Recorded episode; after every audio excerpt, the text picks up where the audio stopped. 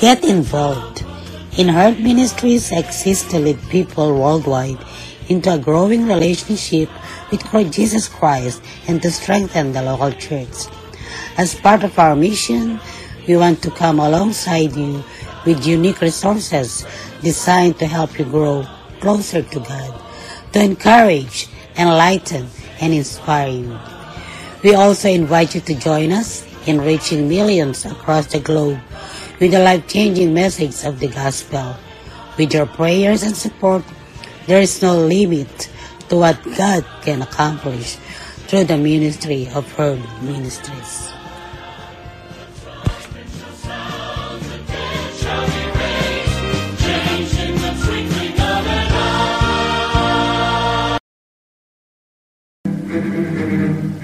Heard Ministries Podcast Radio.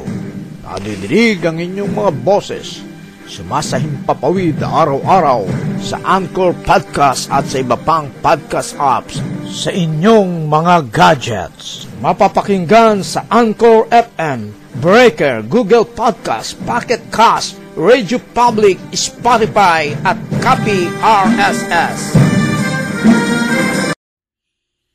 Pakinggan natin ang pagbasa ng banal na kasulatan mula sa Bagong Tipan sa aklat ng Mateo.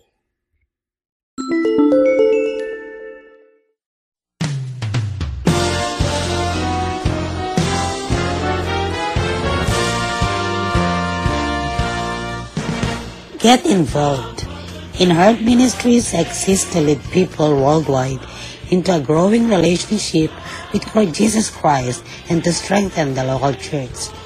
As part of our mission, we want to come alongside you with unique resources designed to help you grow closer to God, to encourage, enlighten, and inspire you. We also invite you to join us in reaching millions across the globe with the life-changing message of the gospel. With your prayers and support, there is no limit to what God can accomplish through the ministry of Heard Ministries.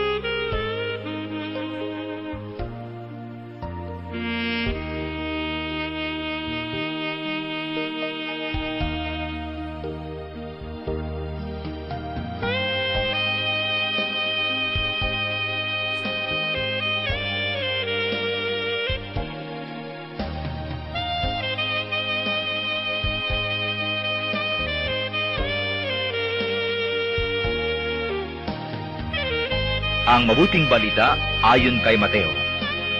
Kabanatang 1. Ito ang lahi ni Hesukristo na mula sa angkan ni David, na mula naman sa lahi ni Abraham. Si Abraham ang ama ni Isaac, si Isaac ang ama ni Jacob, na ama ni Huda at ng kanyang mga kapatid.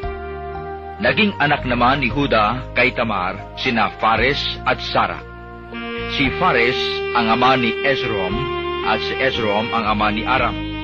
Si Aram ang ama ni Aminadab, si Aminadab ang ama ni Naason, na ama naman ni Salmon. Naging anak ni Salmon kay Rahab si Boaz, at naging anak naman ni Boaz kay Ruth si Obed. Si Obed ang ama ni Jesse, na ama ni Haring David. Naging anak ni David si Solomon sa dating asawa ni Urias. Si Solomon naman ang ama ni Roboam. Si Roboam ang ama ni Abias, at si Abias ang ama ni Asa.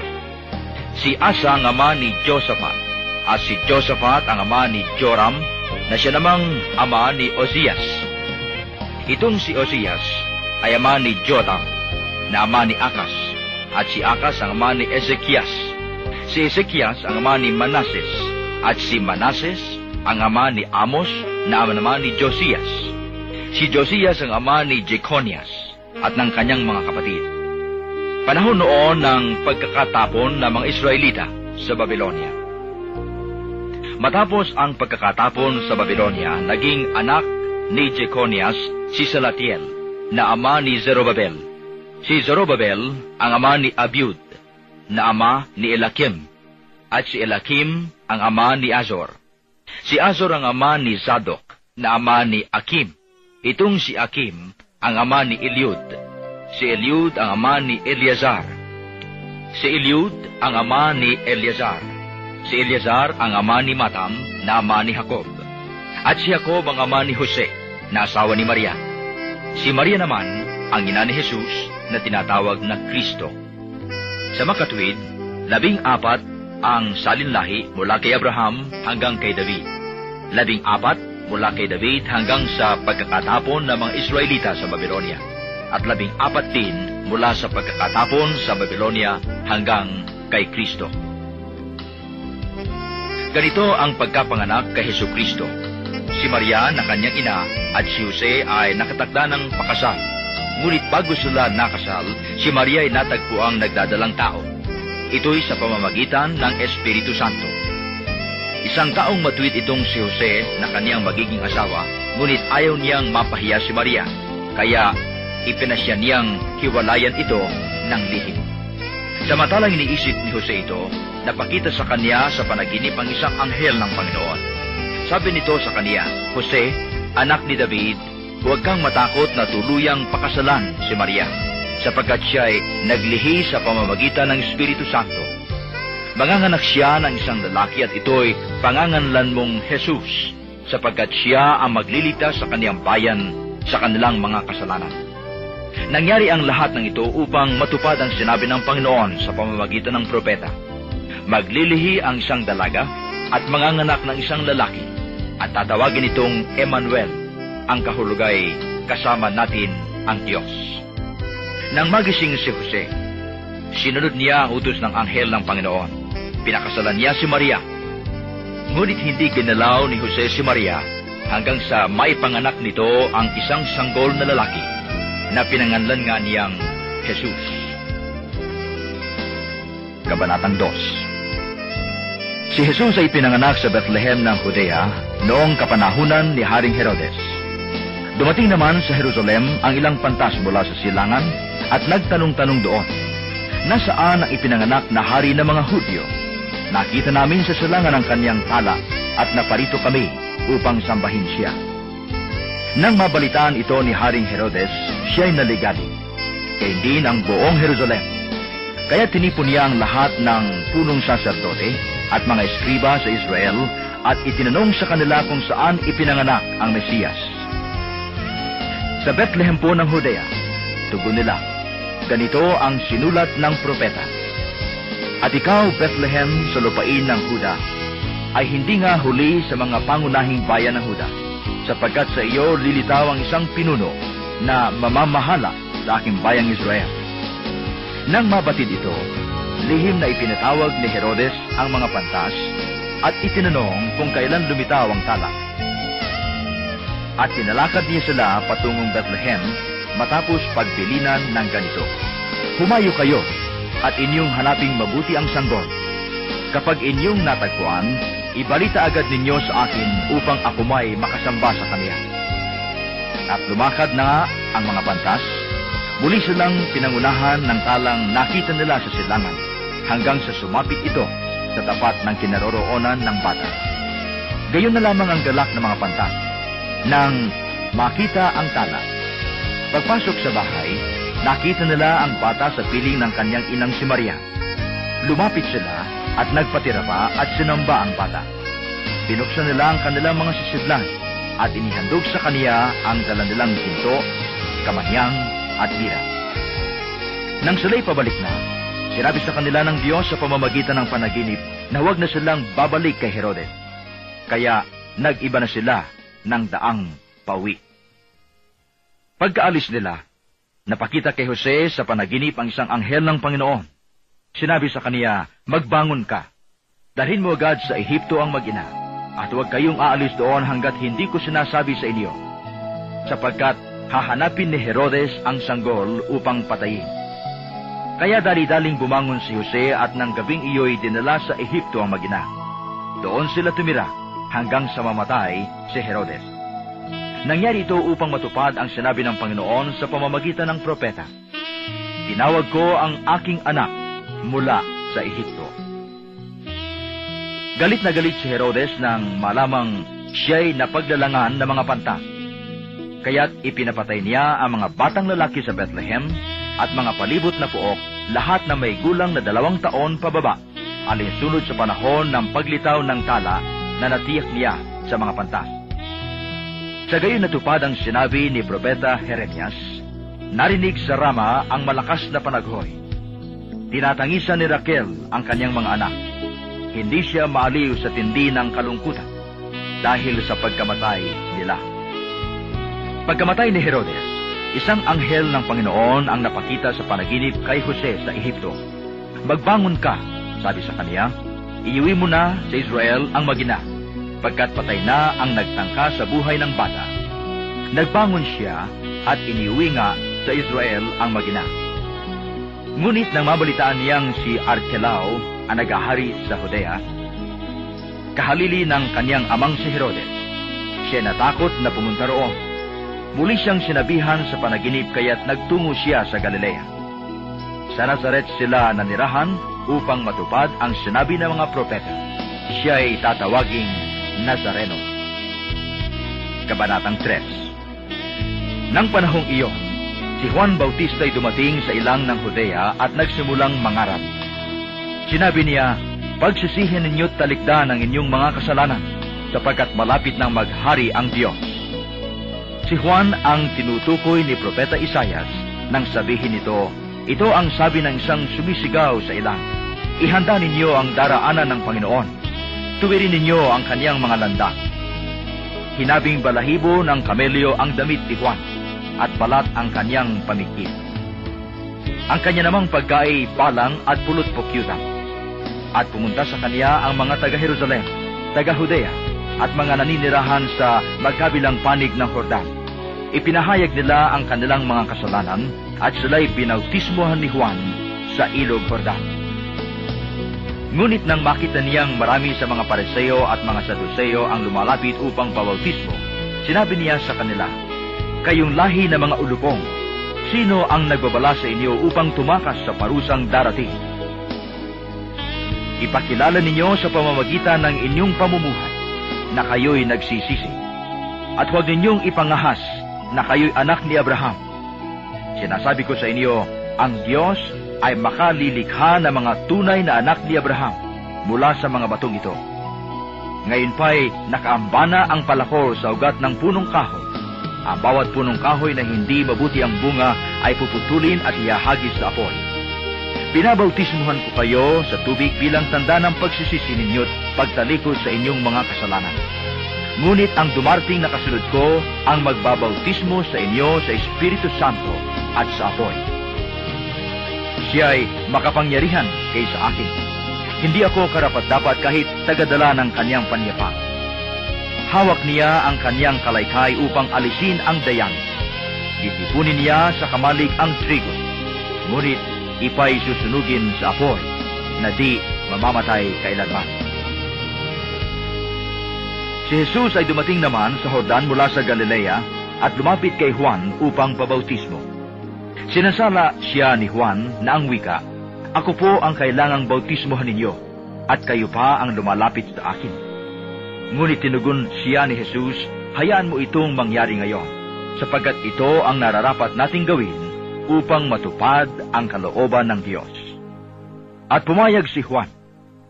Nang mabautismohan si Jesus, umahon siya sa tubig. Nabuksan ang langit at nakita niya ang Espiritu ng Diyos. Bumababa sa kaniya, gaya ng isang kalapati. At isang tinig mula sa langit ang nagsabi, ito ang minamahal kong anak, na lubos kong kinalulugdan. Kabanatang 4.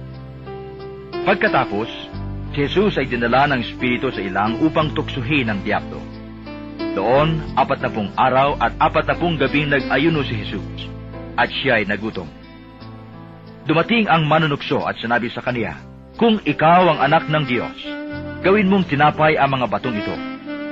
Ngunit sumagot si Jesus, nasusulat, "Hindi lamang sa tinapay nabubuhay ang tao, kundi sa bawat salitang namumutawi sa bibig ng Diyos." Pagkatapos ito'y dinala siya ng Diablo sa taluktok ng templo sa banal na lungsod. "Kung ikaw ang anak ng Diyos," sabi sa kaniya, "magpatihulog ka, sapagkat nasusulat, ipagbibili niya sa kaniyang mga anghel na ingatan ka. Aalalayan ka nila upang hindi ka matisod sa bato." Sumagot si Jesus, "Nasusulat din naman, huwag mong subukin ang Panginoon mong Diyos." Pagkatapos, dinala siya ng Diablo sa isang napakataas na bundok. Mula rooy, ipinatanaw sa kaniya ang lahat ng kaharian ng sanglibutan at ang kayamanan ng mga ito. At sinabi ng Diablo, "Ibibigay ko sa iyo ang lahat ng ito, kung magpapatirapa ka at sasamba sa akin." Sumagot si Jesus, "Lumayas ka, Satanas, sapagkat nasusulat, ang iyong Diyos at Panginoon ang sasambahin mo. Siya lamang ang iyong paglilingkuran." At iniwan siya ng Diablo. Dumating ang mga anghel at naglingkod sa kanya. Nabalitaan ni Jesus na ibinalanggo si Juan, kaya't bumalik siya sa Galilea. Ngunit hindi na siya sa Nazaret na nirahan, kundi sa Kapernaum. Ang bayang ito ay nasa baybayin ng lawa ng Galilea, sa mga hangganan ng Zabulon at Neftali. At gayon natupad ang sinabi ni Propeta Isaias, "Ang lupain ng Zabulon at lupain ng Neftali, daanan sa gawing dagat sa ibayo ng Jordan, Galilea ng mga hinti. Itong bayang nag-apuhap sa gitna ng kadiliman, sa wakas ay nakakita ng maningning niyang ilaw." Liwanag na taglay nito'y siya ngayong tumatanglaw sa lahat ng nalugami sa lilim ng kamatayan. Magmula noon ay nangaral na si Jesus. Ang sabi niya, "Pagsisihan ninyo't talikdan ang inyong mga kasalanan, sapagkat malapit ng maghari ang Diyos." Sa paglalakad ni Jesus sa tabi ng lawa ng Galilea, nakita niya ang dalawang mangingisda, si Simon na tinatawag na Pedro at ang kapatid niyang si Andres. Sila'y naghahagis ng lambat. Sinabi niya sa kanila, "Sumunod kayo sa akin at gagawin ko kayong mamamalakaya na mga tao." Noon do'y iniwan nila ang kanilang mga lambat at sumunod kay Jesus. Nagpatuloy siya ng paglakad at nakita rin niya ang magkapatid na Santiago at Juan, mga anak ni Zebedeo. Sila'y nasa bangka kasama ng kanilang ama at nagahayuman ng lambat. Tinawag din sila ni Jesus. Agad nilang iniwan ang bangka at ang kanilang ama at sumunod kay Jesus. Nilibot ni Jesus ang buong Galilea. Nagtuturo sa mga sinagoga at ipinangangaral ang mabuting balita tungkol sa paghahari ng Diyos. Pinagaling din niya ang mga tao sa kanilang mga sakit at karamdaman. Siya ay nabantog sa buong Syria, kaya't dinadala sa kaniya ang lahat ng may sakit at mga pinahihirapan ng iba't ibang karamdaman. Mga inaalihan na mga demonyo, mga himatayin, mga paralitiko. Silang lahat ay kanyang pinagaling. At sinundan siya ng napakaraming tao, buhat sa Galilea, Decapolis, Jerusalem, Judea, at maging sa ibayo ng Jordan. Kabanat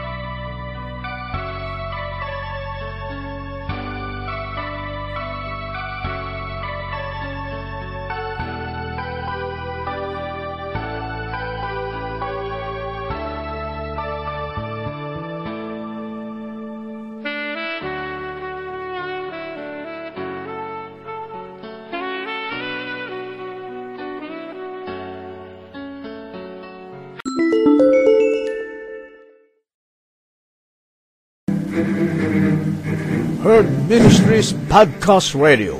Nadidinig ang inyong mga boses. Sumasahim papawid araw-araw sa Anchor Podcast at sa iba pang podcast apps sa inyong mga gadgets. Mapapakinggan sa Anchor FM, Breaker, Google Podcasts, Pocket Cast, Radio Public, Spotify at Copy RSS.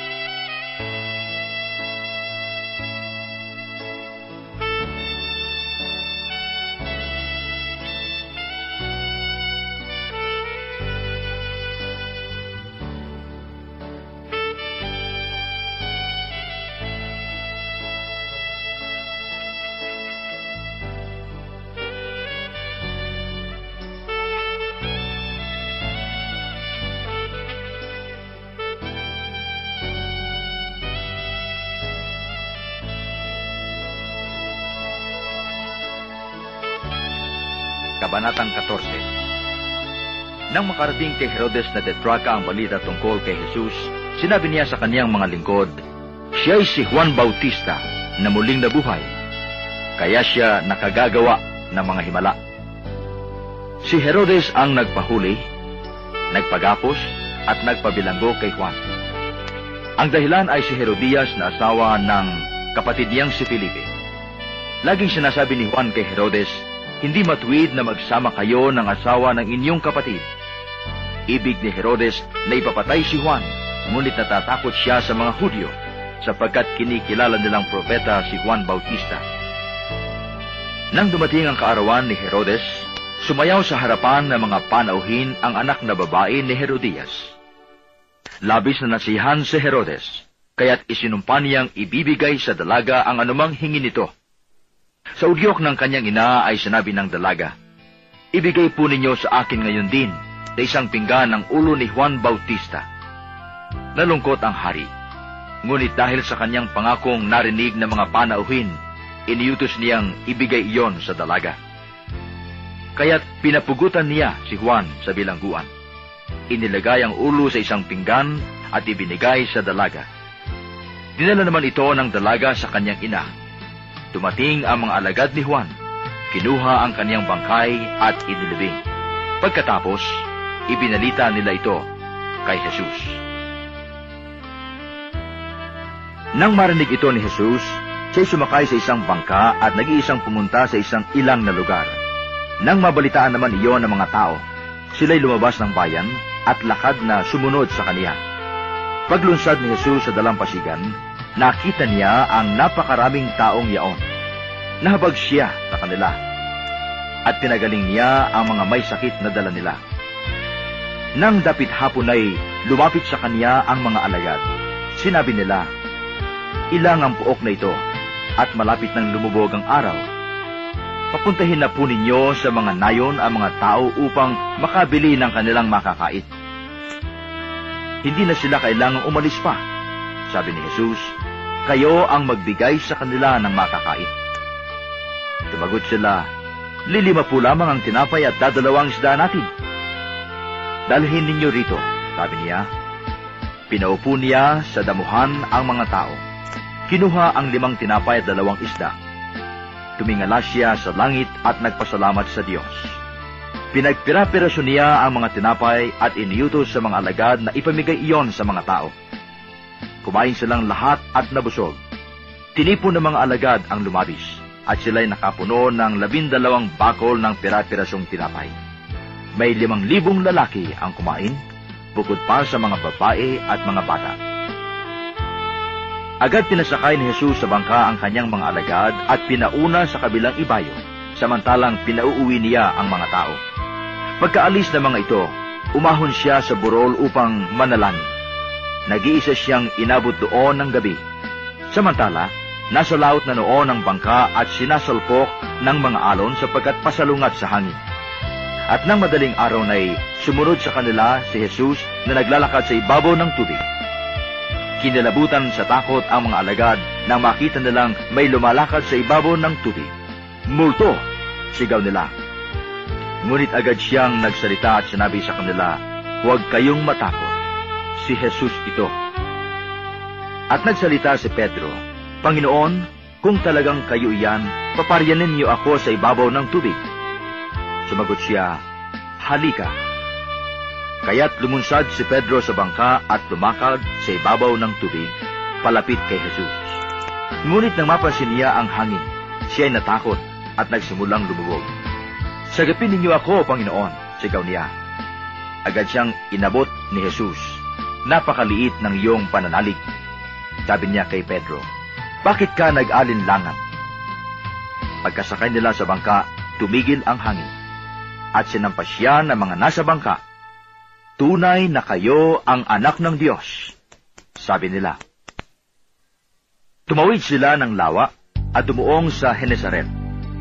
Nakilala si Jesus ng mga taga roon. Agad nilang ipinamalita sa buong palibot ng lupaing iyon ang pagdating ni Jesus, kaya't dinala nila sa kanya ang lahat ng may sakit. Hiniling nila sa kanya na ipahipo man lamang sa mga may sakit kahit ang laylayan ng kanyang kasuutan. At lahat ng makahipo nito ay gumaling. Kabanatang 15.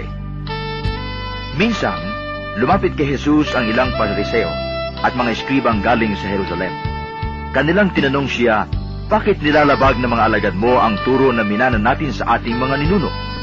Kumakain sila nang hindi muna naghuhugas ng kamay ayon sa parang iniuutos. Sinagot sila ni Jesus, bakit naman ninyo nilalabag ang utos ng Diyos dahil sa inyong minanang turo? Iniutos ng Diyos, igalang mo ang iyong ama't ina, at ang magsalita ng masama sa ama o ina ay dapat mamatay.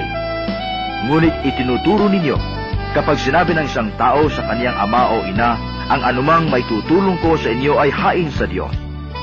Hindi na niya kailangang igalang ang kaniyang ama. Dahil sa inyong minanang turo, niwawalang kabuluhan ninyo ang salita ng Diyos. Mga mapagpaimbabaw, tama ang hula ni Isaias tungkol sa inyo. Paggalang na handog sa akin ng bayan ko'y paimbabaw lamang, sapagkat sa bibig at hindi sa puso ito bumubukal. Pagpurit pagsambang ginagawa nila'y walang kabuluhan. Ang utos ng tao ay tinuturong utos ng may kapal. Pinalapit ni Jesus ang mga tao at kanyang sinabi, makinig kayong lahat at unawain ang aking sasabihin. Hindi ang pumapasok sa bibig ng tao kundi ang lumalabas ang nakapagpaparumi sa kanya sa mata ng Diyos. Lumapit ang mga alagad at kanilang sinabi, alam ninyo, nagdamdam po ang mga pariseo sa sinabi ninyo. Tumagot siya, bubunutin ang bawat halamang hindi itinanim ng aking amang nasa langit. Hayaan ninyo sila. Sila'y mga bulag na taga-akay. At kapag bulag ang umakay sa bulag, kapwa sila mahuhulog sa hukay. Sinabi sa kanya ni Pedro, ipaliwanag po ninyo sa amin ang talinghaga. At sinabi niya, kailan ba'y wala ring pangunawa? Hindi ba ninyo nalalaman sa anumang pumapasok sa bibig ay tumutuloy sa tiyan at itinudumi? Ngunit ang lumalabas sa bibig ay nanggagaling sa puso at ito ang nagpaparumi sa tao. Sapagkat sa puso nanggagaling ang masasamang isipan, pagpatay, pangangalunya, pakikiyapid, pagnanakaw, pagsaksi sa kasinungalingan at paninirang puri. Ang mga ito ang nagpaparumi sa tao. Ngunit ang kumain ng di muna naghuhugas ng kamay sa paraang na ayon sa minanang turo ay hindi nakapagpaparumi sa tao. Umalis doon si Jesus at nagpunta sa lupaing malapit sa Tiro at Sidon. Lumapit sa kanya ang isang Kananeang naninirahan doon at malakas na sinabi, Panginoon, anak ni David, mahabag po kayo sa akin. Ang anak kong babae ay naliha ng demonyo at masyadong pinahihirapan. Ngunit kapatugmay di tumugon si Jesus. At lumapit ang kanyang mga alagad at sinabi sa kanya, pagbigyan na nga po ninyo at nang umalis. Siya'y nag-iingay at susunod-sunod sa atin. Sumagot si Jesus, sa mga tupang naliligaw ng sambahayan ng Israel lamang ako sinugo. Ngunit lumapit sa kanya ang babae, lumuhod sa harapan at ang sabi, tulungan po ninyo ako, Panginoon. Sumagot si Jesus, hindi dapat kunin ang pagkain ng mga anak upang ihagis sa mga tuta. Tunay nga po, Panginoon, tugon ng babae. Ngunit ang mga tuta man ay nagsisikain ng mumong nalalaglag sa hapag ng kanilang Panginoon. Kaya sinabi sa kanya ni Jesus, napakalaki ng iyong pananalig. Mangyayari ang hinihiling mo.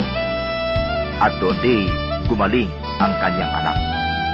Pag-alis doon, nagbalik si Jesus sa tabi ng lawan ng Galilea, at siya'y umahon sa burol at naupo. Nagdatingan ang napakaraming tao na may dalang mga pilay, bulag, bingkaw, pipi at maraming pang iba. Inilagay nila ang mga may sakit sa harapan ni Jesus at kanyang pinagaling sila. Namangha ang mga tao nang makita nila nagsasalita na ang mga pipi. Gumaling na ang mga bingkaw, nakalalakad na ang mga pilay, at nakakakita na ang mga bulag, at nagpuri sila sa Diyos ng Israel. Tinawag ni Jesus ang kanyang mga alagad at sinabi, nahabag ako sa mga taong ito, sapagkat 3 araw na ngayong kasama ko sila at wala silang makain. Hindi ko ibig na sila'y paalising gutom. baka sila mahilo sa daan. At sinabi ng mga alagad, saan po tayo kukuha rito ng tinapay na makasasapat sa gayong karaming tao? Ilan ang tinapay ninyo riyan? Tanong ni Jesus sa kanila. 7 po, sagot nila, at ilang maliit na isda. Ang mga tao ay pinaupo ni Jesus sa lupa. Kinuha niya ang 7 tinapay at mga isda at nagpasalamat sa Diyos. Pagkatapos, pinagpirat-piraso niya ang mga iyon at ibinigay sa mga alagad para ipamahagi sa mga tao. Kumain ang lahat at nabusog. At nang tipunin nila ang tinapay na lumabis, nakapuno sila ng 7 bakol na malalaki. May 4,000 lalaki ang kumain, bukod pa sa mga babae at mga bata. Pinayaon ni Jesus sa mga tao. Saka siya sumakay sa bangka at nagtungo sa lupain ng Magadam. Kabanatang 16. Lumapit kay Jesus ang ilang Pariseo at Saduseo. Ibig nilang masilo siya, kaya hiningin nilang magpakita siya ng isang tanda mula sa langit. Ngunit sumagot si Jesus, sa dapit hapon ay sinasabi ninyo, magiging mabuti ang panahon bukas sapagkat maaliwalas ang langit. At sa umagang-umaga ay sinasabi ninyo, uulan ngayon sapagkat madilim ang langit. Nababasa ninyo ang palatandaan sa langit, ngunit hindi ninyo mabasa ang mga palatandaan ng kasalukuyang panahon. Lahing masama at di tapat sa Diyos. Naghahanap kayo ng tanda, ngunit walang ipakikita sa inyo maliban sa palatandaang inilalarawan na nangyari kay Juan. At umalis siya pagkatapos. Nang tumawid sa ibayo ang mga alagad, nakalimutan nilang magdala ng tinapay. Sinabi ni Jesus sa kanila, mag-ingat kayo sa lebadura ng mga Pariseo at mga Saduseo. Nag-usap-usap ang mga alagad. Sabi nila, kasi wala tayong dalang tinapay kaya't sinabi niya iyon. Alam ito ni Jesus kaya't sila'y tinanong niya, bakit ninyo pinag-uusapan na kayo'y walang baong tinapay? Napakaliit ng inyong pananalig. Hindi pa ba kayo nakauunawa? Nakalimutan na ba ninyo ng pagpirat-pirasuhin ko ang 5 tinapay para sa 5,000? Ilang bakol na tinapay ang lumabis? Gayun din ang 7 tinapay para sa 4,000. Ilang malalaking bakol na tinapay ang lumabis? Ano't hindi ninyo nauunawaan na hindi tungkol sa tinapay ang sinasabi ko?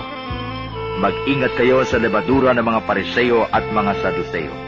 At naunawaan nilang sila'y pinapag-iingat niya sa turo ng mga Pariseo at mga Saduseo, at hindi sa lebadurang gamit sa tinapay. Nang dumating si Jesus sa lupain ng Sasariya ng Filipos, tinanong niya ang kanyang mga alagad, sino raw ang anak ng tao? Ayon sa mga tao. At sumagot sila, ang sabi po ng ilan ay si Juan Bautista kayo. Sabi naman ng iba, si Elias kayo. At may nagsasabi pang si Jeremias kayo o isa sa mga propeta.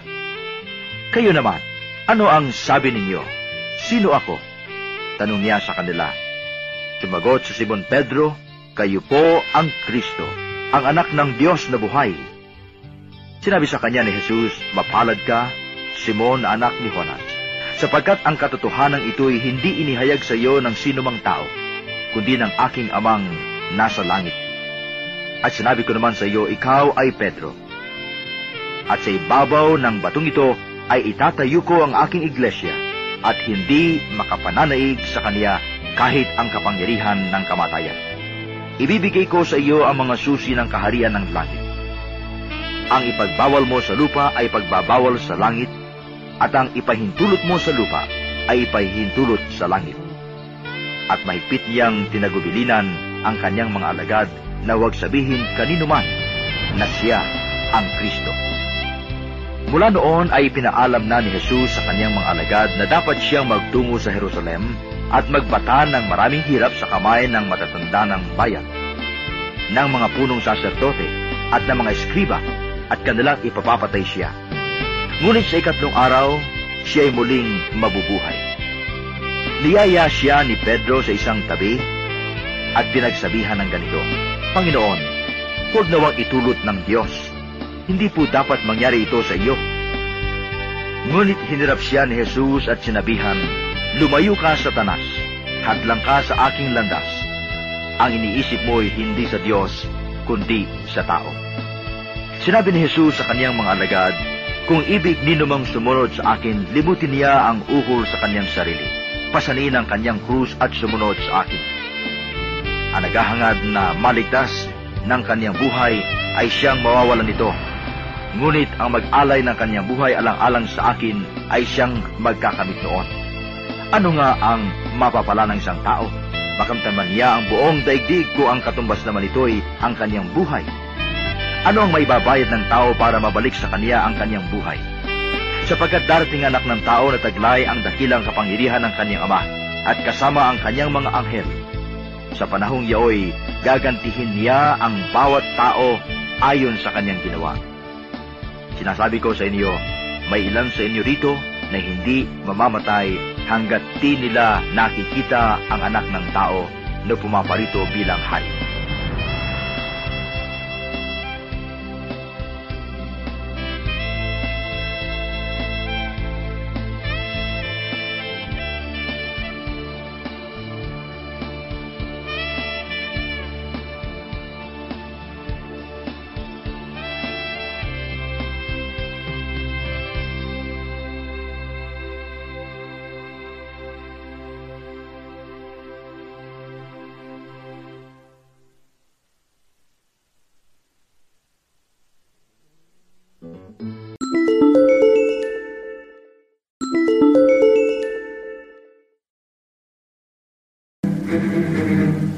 Heard Ministries Podcast Radio.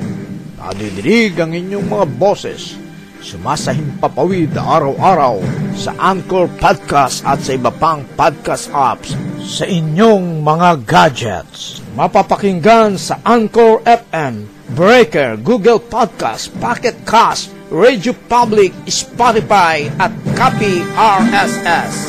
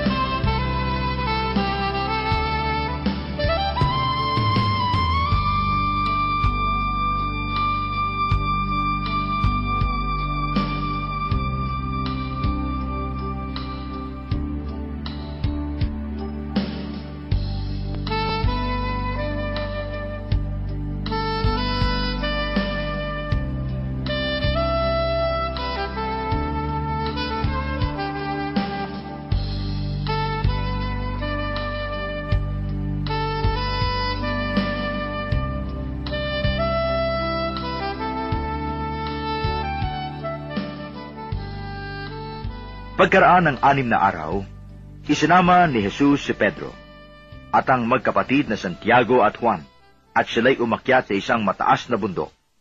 Samantalang sila'y naroon, nakita nilang nagbagong anyo si Jesus. Nagliwanag na parang araw ang kanyang mukha, at pumuting parang busilak ang kanyang labi. Nakita nila mga sukat ng 3 alagad sina Moises at Elias na nakipag-usap kay Jesus. Kaya't sinabi ni Pedro kay Jesus, "Panginoon, mabuti pa'y dumito na tayo. Kung ibig ninyo, gagawa ako ng 3 kubol, isa sa inyo, isa kay Moises, at isa kay Elias." Nagsasalita pa siya nang liliman sila ng isang maningning na ulap. At mula rito'y may tinig na nagsabi, "Ito ang minamahal kong anak na lubos kong kinalulugdan. Pakinggan ninyo siya." Ang mga alagad ay natakot ng gayon na lamang nang marinig nila ang tinig, at sila'y napasubaso. Ngunit nilapitan sila ni Jesus at hinipo, "Tumindig kayo," sabi niya, "huwag kayong matakot." At nang tumingin sila, ay wala silang nakita kundi si Jesus. At habang bumababa sila sa bundok, iniutos ni Jesus sa kanila, "Huwag ninyong sasabihin kaninuman ang pangitain hanggat hindi muling nabubuhay ang anak ng tao." Tinanong siya ng mga alagad, "Bakit po sinasabi ng mga eskriba na dapat munang pumarito si Elias?" Sumagot siya, "Paririto nga si Elias upang ihanda ang lahat ng bagay. Sinasabi ko sa inyo na pumarito na si Elias, ngunit hindi siya nakilala ng mga tao, at kanilang ginawa sa kanya ang gusto nila. Kaya hindi naman, pahihirapan nila ang anak ng tao." At naunawaan ng mga alagad na si Juan Bautista ang tinutukoy niya. Pagbabalik nila'y may dinatnan silang maraming tao. Lumapit ang isang lalaki, lumuhod sa harapan niya, at ang sabi, "Ginoo, mahabag po kayo sa anak kong lalaki. Siya po'y himatayin at lubang nahihirapan kung sinusumpo, sapagkat madalas siyang mabuwal sa apoy o kaya'y mahulog sa tubig. Dinala ko na siya sa inyong mga alagad, ngunit hindi nila mapagaling." Sumagot si Jesus, "Lahing walang pananampalataya at matigas ang ulo. Hanggang kailan dapat akong manatiling kasama ninyo? Hanggang kailan ko kayo pagtitiisan? Dalhin niyo rito ang bata." Pinagwikaan ni Jesus ang demonyo at lumabas ito, at ang bata'y gumaling agad. Pagkatapos ay lumapit ang mga alagad kay Jesus at nagtanong ng walang ibang nakaririnig, "Bakit hindi po namin mapalayas ang demonyo?" Sumagot siya, "Dahil sa kaliitan ng inyong pananalig. Sinasabi ko sa inyo, kung maging sinlakiman lamang ng butil ng mustasa ang inyong pananalig sa Diyos, masasabi ninyo sa bundok na ito, 'Lumipat ka roon,' at lilipat ito. Walang bagay na hindi ninyo mapangyayari. Ngunit ang ganitong uri ng demonyo ay hindi mapalalayas kundi sa pamamagitan ng panalangin at pag-aayuno." Nang nagkakatipon sa Galilea ang mga alagad, sinabi sa kanila ni Jesus, "Ang anak ng tao ay pagkakanulo at papatayin, ngunit muling mabubuhay sa 3 araw, at sila'y lubhang nagdalamhati. Pagdating nila sa Kapernaum, lumapit kay Pedro ang mga maniningil ng buwis para sa templo. Tinanong siya, "Nagbabayad ba ng buwis para sa templo ang inyong guro?" "Opo," sagot ni Pedro. At nang dumating siya sa bahay, tinanong na siya agad ni Jesus, "Ano ba ang palagay mo, Simon?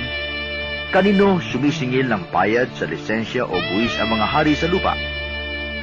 Sa mga mamamayan ba o sa mga dayuhan?" "Sa mga dayuhan po," tugon niya. Sinabi ni Jesus, "Kung gayon, hindi pinabagbabayad ang mga mamamayan. Gayunman, para wala silang masabi sa atin, pumaruan ka sa lawa at ihagis mo ang kawil. Kunin mo ang unang isdang mahukuli. Ibuka mo ang bibig nito at may makikita kang isang salaping pilang. Kunin mo ito at ibayad sa buwis nating 2." Kabanatang 18. Nang sandaling iyo'y lumapit kay Jesus sa mga alagad at nagtanong, "Sino po ang pinakadakila sa kaharian ng langit?" Tinawag ni Jesus ang isang bata, pinatayo sa harapan nila at sinabi, "Tandaan ninyo ito. Kapag hindi kayo nagbago at tumulad sa mga bata, hinding-hindi kayo mabibilang sa mga pinaghaharian ng Diyos.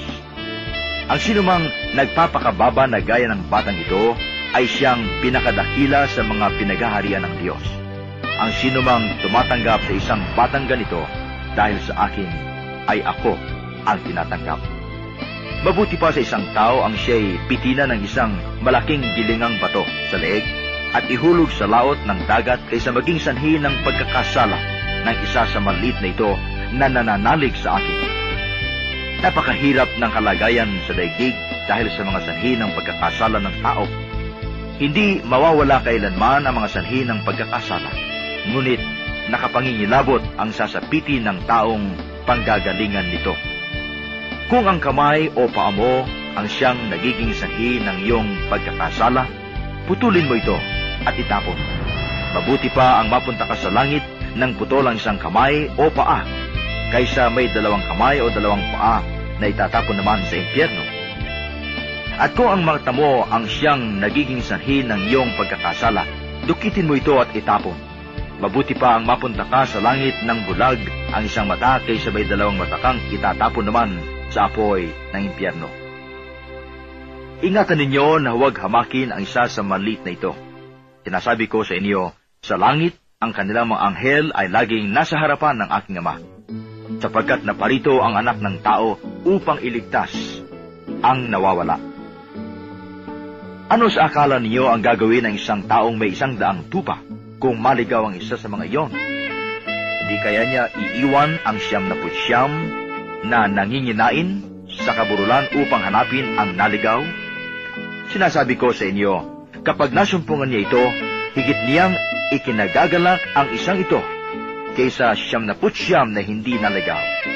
Gayun din naman, hindi kalooban ng inyong Ama na nasa langit na mapahamak ang isa sa maliliit na ito. Kung magkasala sa iyo ang kapatid mo, puntahan mo siya at kausapin ng sarilinan.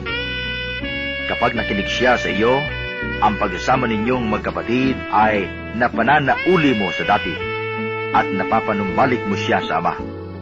Ngunit kung hindi siya makinig sa iyo, magsama ka pa ng 1 o 2 tao upang ang lahat ng pinag-uusapan ninyo ay mapatutunayan ng 2 o 3 saksi. Kung hindi siya makinig sa kanila, sabihin mo ito sa iglesia. At kung hindi pa siya makinig sa iglesia, ituring mo siyang hentil o isang publikano. Sinasabi ko sa inyo, anumang ipagbawal ninyo sa lupa ay pagbabawal sa langit, at anumang ipahintulot ninyo sa lupa ay ipahintulot sa langit. Sinasabi ko pa rin sa inyo, kung ang dalawa sa inyo dito sa lupa ay magkaisa sa paghingi ng anumang bagay sa inyong panalangin, ipagkakaloob ito sa inyo ng aking Amang nasa langit. Sapagkat saan mang may 2 o 3 nagkakatipon dahil sa akin, naroon akong kasama nila. Lumapit noon si Pedro at nagtanong sa kanya, Panginoon, makailan kong patatawarin ang aking kapatid na paulit-ulit na nagkakasala sa akin? Makapito po ba? Sinagot siya ni Jesus, hindi ko sinasabing makapito, kundi 70 ulit pa nito. Sapagkat ang paghahari ng Diyos ay katulad nito. Ipinasya ng isang hari na pagbayarin ang kanyang mga lingkod na may utang sa kanya. Unang dinala sa kanya ang isang may utang na 10,000,000 piso. Dahil sa siya'y walang ibayad, iniutos ng hari na ipagbili siya, ang kanyang asawa, mga anak, at lahat ng ari-arian upang makabayad. Nanikluhod ang taong ito sa harapan ng hari at nagmakaawa. Bigyan pa ninyo ako ng panahon at babayaran ko sa inyo ang lahat. Naawa sa kanya ang hari, kaya pinatawad ang kanyang mga utang at pinayaon siya. Ngunit pag-alis niya roon, ay nakatagpo niya ang isa sa kanyang kapwa lingkod na may utang na 500 piso sa kanya. Sinunggaban niya ito at sinakal. Sabay wika, magbayad ka ng utang mo. Naglumhod iyon at nagmakaawa sa kanya. Bigyan pa ako ng panahon at babayaran kita. Ngunit hindi siya pumayag. Sa halip, ipinabilanggo niya ang kanyang kapwa lingkod hanggang sa ito'y makabayad. Nang makita ng kanyang mga kapwa tungkol sa nangyari, sila'y labis na nagdamdam. Pumunta sila sa hari at isinumbong ang nangyari. kaya't ipinatawag siya ng hari. Ikaw, napakasama mo, sabi niya. Pinatawad kita sa utang mo sapagkat nagmakaawa ka sa akin. Nahabag ako sa iyo. Hindi ba dapat ka rin mahabag sa kapwa mo? At sa galit ng hari, siya'y ipinabilanggo hanggang sa mabayaran niya ang kanyang utang. Kayo din ang gagawin sa inyo ng aking amang nasa langit, kung hindi ninyo patatawarin ang inyong kapatid. Kabanatang 19. Pagkatapos sabihin ni Jesus ang mga bagay na ito'y, siya'y umalis sa Galilea at nagtungo sa lupain ng Judea, sa kabila ng ilog Jordan. Sinundan siya ng napakaraming tao at sila'y pinagaling niya roon. May mga Pariseong lumapit sa kanya at tinangkang suluin siya sa pamamagitan ng tanong na ito. Naayon ba sa kautusan na hiwalayan ng lalaki ang kanyang asawa sa kahit anong kadahilanan? Sumagot si Jesus, hindi pa ba ninyo nababasa sa kasulatan na sa pasimulay nilalang sila ng may kapal, lalaki at babae? At sinabi dahil dito, iiwan ng lalaki ang kanyang ama't ina at magsasama sila ng kanyang asawa at sila'y magiging isa. Kaya't hindi na sila dalawa kundi isa. Ang pinagsama ng Diyos ay huwag paghiwalayin ng tao. Tinanong siya ng mga Pariseo, bakit iniutos ni Moses nabigyan ng lalaki ang kanyang asawa ng kasulatan sa paghiwalay, bago hiwalayan iyon? Sumagot si Jesus, dahil sa katigasan ng inyong ulo, kaya ipinahintulot ni Moises na hiwalayan ninyo ang inyong asawa. Subalit hindi gayon sa pasimula.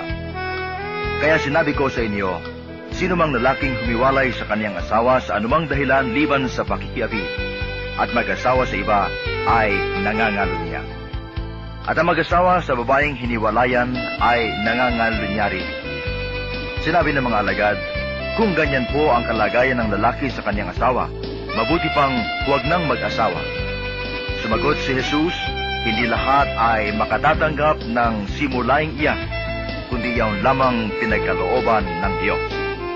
Sapagkat may iba't ibang dahilan kung bakit may mga lalaking hindi makapag-asawa. Ang ilan, dahil sa kanilang katutubong kalagayan. Ang iba, dahil sa kagagawan ng ibang tao, ay nagkagayon sila. Meron namang hindi nag-aasawa alang-alang sa kauunlad ng paghahari ng Diyos. Ang makatatanggap ng simulang ito ay tumanggap nito. May nagdala ng mga bata kay Jesus upang hilinging ipatong niya sa mga ito ang kaniyang kamay at ipanalangin. Ngunit pinaghukan sila ng mga alagad, datapwat sinabi ni Jesus, hayaan ninyong lumapit sa akin ang mga bata, huwag niyo silang hadlangan, sapagkat sa mga katulad nila nagahari ang Diyos. Ipinatong niya sa kanila ang kaniyang kamay, saka umalis. May isa namang lalaking lumapit sa kaniya at nagtanong, Guro, ano pong kabutihan ang kailangan kong gawin upang magkamit ng buhay na walang hanggan? Sumagot si Jesus, bakit mo ako tinatanong kung ano ang mabuti? Iisa lang ang mabuti. Kung ibig mong magkamit ng buhay, sundin mo ang mga utos. Alin-alin po? Tanong niya. Sumagot si Jesus, huwag kang papatay. Huwag kang mangangalunya.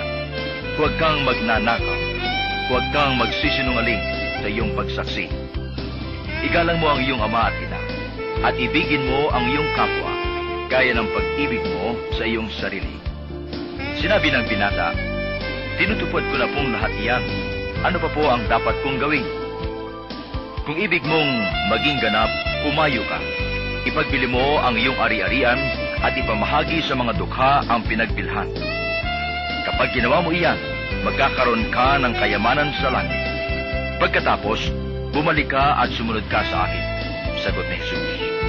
Pagkarinig nito, malungkot na umalis ang binata, sapagkat siya'y napakayaman. Sinabi ni Jesus sa kaniyang mga alagad, sinasabi ko sa inyo, napakahirap mapabilang ang mayayaman sa mga pinaghaharian ng Diyos.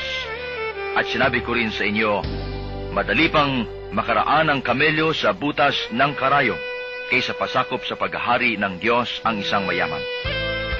Nagtaka ang mga alagad nang marinig ito, kaya't naitanong nila, kung gayon, sino po ang maliligtas? Tinitigan sila ni Jesus at sinabi, "Hindi ito magagawa ng tao, ngunit magagawa ng Diyos ang lahat ng bagay." At nagsalita si Pedro, "Tingnan po ninyo, iniwanan namin ang lahat at kami sumunod sa inyo. Ano po naman ang para sa amin?" Sinabi sa kanila ni Jesus, "Tandaan ninyo ito. Kapag nakaluklok na ang anak ng tao sa kaniyang maringal na trono sa bagong daigdig, kayong sumunod sa akin ay luluklok din sa 12 trono upang hukuman ang 12 lipi ng Israel. At ang sinumang magtiis na iwan ang tahanan, mga kapatid na lalaki at babae, ama, ina, mga anak, o mga lupain alang-alang sa akin, ay tatanggap ng makasandaang ibayo at pagkakalooban ng buhay na walang hanggan. Ngunit maraming una na magiging huli at maraming huli na magiging una." Kabanatang 20. Ang paghahari ng Diyos ay katulad nito. Lumabas ng umagang-umaga ang may-ari ng ubasan upang humanap ng mga manggagawa. Nang magkasundo na sila sa upa na isang denaryo maghapon, sila'y pinapunta niya sa kanyang ubasan. Lumabas siyang muli na mag-iikasyam ng umaga at nakakita siya ng iba pang tatayo-tayo lamang sa liwasang bayan. Sinabi niya sa kanila, "Pumaroon din kayo at magtrabaho sa aking ubasan at bibigyan ko kayo ng karampatang upa." At pumaroon nga sila. Lumabas na naman siya na mag-iikalabindalawa ng tanghali at na mag-iikatlo ng hapon at gayon din ang ginawa niya. Na mag-iikalima ng hapon, siya lumabas uli at nakakita pa ng mga ibang wala ring ginagawa. Sinabi niya sa kanila, "Bakit kayo tatayo-tayo lang dito sa buong maghapon? Wala pong magbigay sa amin ng trabaho eh," sagot nila. At sinabi niya, "Kung gayon, pumaroon kayo at gumawa sa aking ubasan." Pagtatakip silim, sinabi ng may-ari ng ubasan sa kaniyang katiwala, "Tawagin mo na ang mga manggagawa at sila'y upahan. Magmula sa huli hanggang sa unang nagtrabaho." Ang mga nagsimula na mag-iikalima ng hapon ay tumanggap ng tig-iisang denaryo. At nang lumapit ang mga nauna, inakala nilang tatanggap sila ng higit doon. Ngunit ang bawat isa ay tumanggap din ng isang denaryo. Pagkatanggap nito, nagreklamo sila sa may-ari ng ubasan. Sabi nila, "Isang oras lang pong gumawa ang mga huling dumating, samantalang maghapon kaming nagpagal at nagtiis ng nakapapasong init ng araw. Bakit naman po ninyo pinagpare-pareho ang upa sa amin?" At sinabi niya sa isa sa kanila, "Kaibigan, hindi kita dinadaya. Hindi ba't nagkasundo tayo sa isang denaryo? Kunin mo ang ganang iyo at umalis ka na. Maano kung ibig kong upahan ang nahuli ng tulad ng upa ko sa iyo? Wala ba akong karapatang gawin ang aking maibigan sa ari-arian ko? O naiinggit ka lang sa aking kabutihang loob? Kaya't ang nahuhuli ay mauuna, at ang nauuna ay mahuhuli." Nang nasa daan na si Jesus patungong Jerusalem, ibinukod niya ang 12. Sinabi niya sa kanila, "Aakyat ako sa Jerusalem. Dooy ipagkakanulo sa mga punong saserdote at sa mga eskriba ang anak ng tao. Hahatulan siya ng kamatayan at ibibigay sa mga hintil. Siya'y tutuyain, hahagupitin at ipapako sa krus, ngunit muli siyang bubuhayin sa 3rd araw." Lumapit kay Jesus ang asawa ni Zebedeo kasama ang kanyang mga anak. Maibig siyang hilingin. Kaya't lumuhod siya sa harapan ni Jesus. "Ano ang ibig mo?" tanong ni Jesus.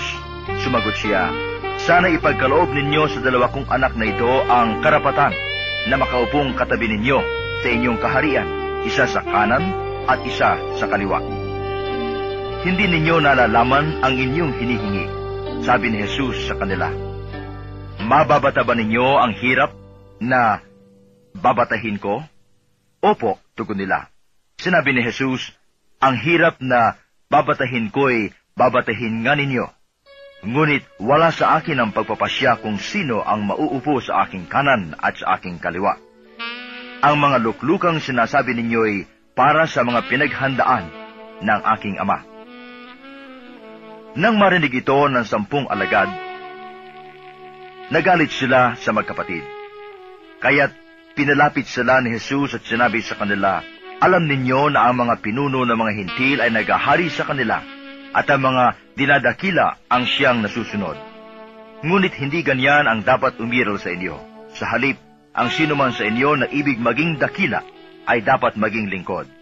At sinumang ibig maging pinuno ay dapat maging alipin ninyo, tulad ng anak ng tao na naparito, hindi upang paglingkuran kundi upang maglingkod at iyalay ang kanyang buhay upang matubos ang marami." Pag-alis nila sa Jericho, si Jesus ay sinundan ng napakaraming tao. May 2 namang bulag na nakaupo sa tabi ng daan. Nang marinig nilang dumaraan si Jesus, sila'y nagsisigaw, "Anak ni David, mahabag po kayo sa amin." Pinagsabihan sila ng mga tao at pinatatahimik. Ngunit lalo silang nagsisigaw, "Anak ni David, mahabag po kayo sa amin." Tumigil si Jesus, tinawag sila at tinanong, "Anong ibig ninyong gawin ko sa inyo?" Sumagot sila, "Panginoon, loobin po ninyong makakita kami." Naawa si Jesus at hinipo ang kanilang mga mata. Agad silang nakakita at sumunod na kaniya. Kabanatang 21.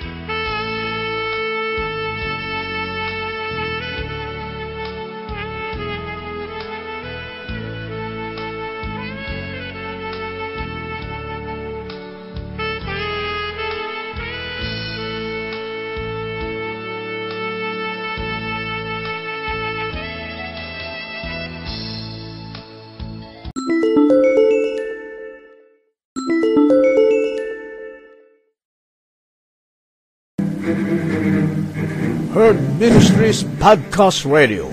Nadidinig ang inyong mga boses. Sumasahim papawid araw-araw sa Anchor Podcast at sa iba pang podcast apps sa inyong mga gadgets. Mapapakinggan sa Anchor FM, Breaker, Google Podcasts, Pocket Cast, Radio Public, Spotify at Copy RSS.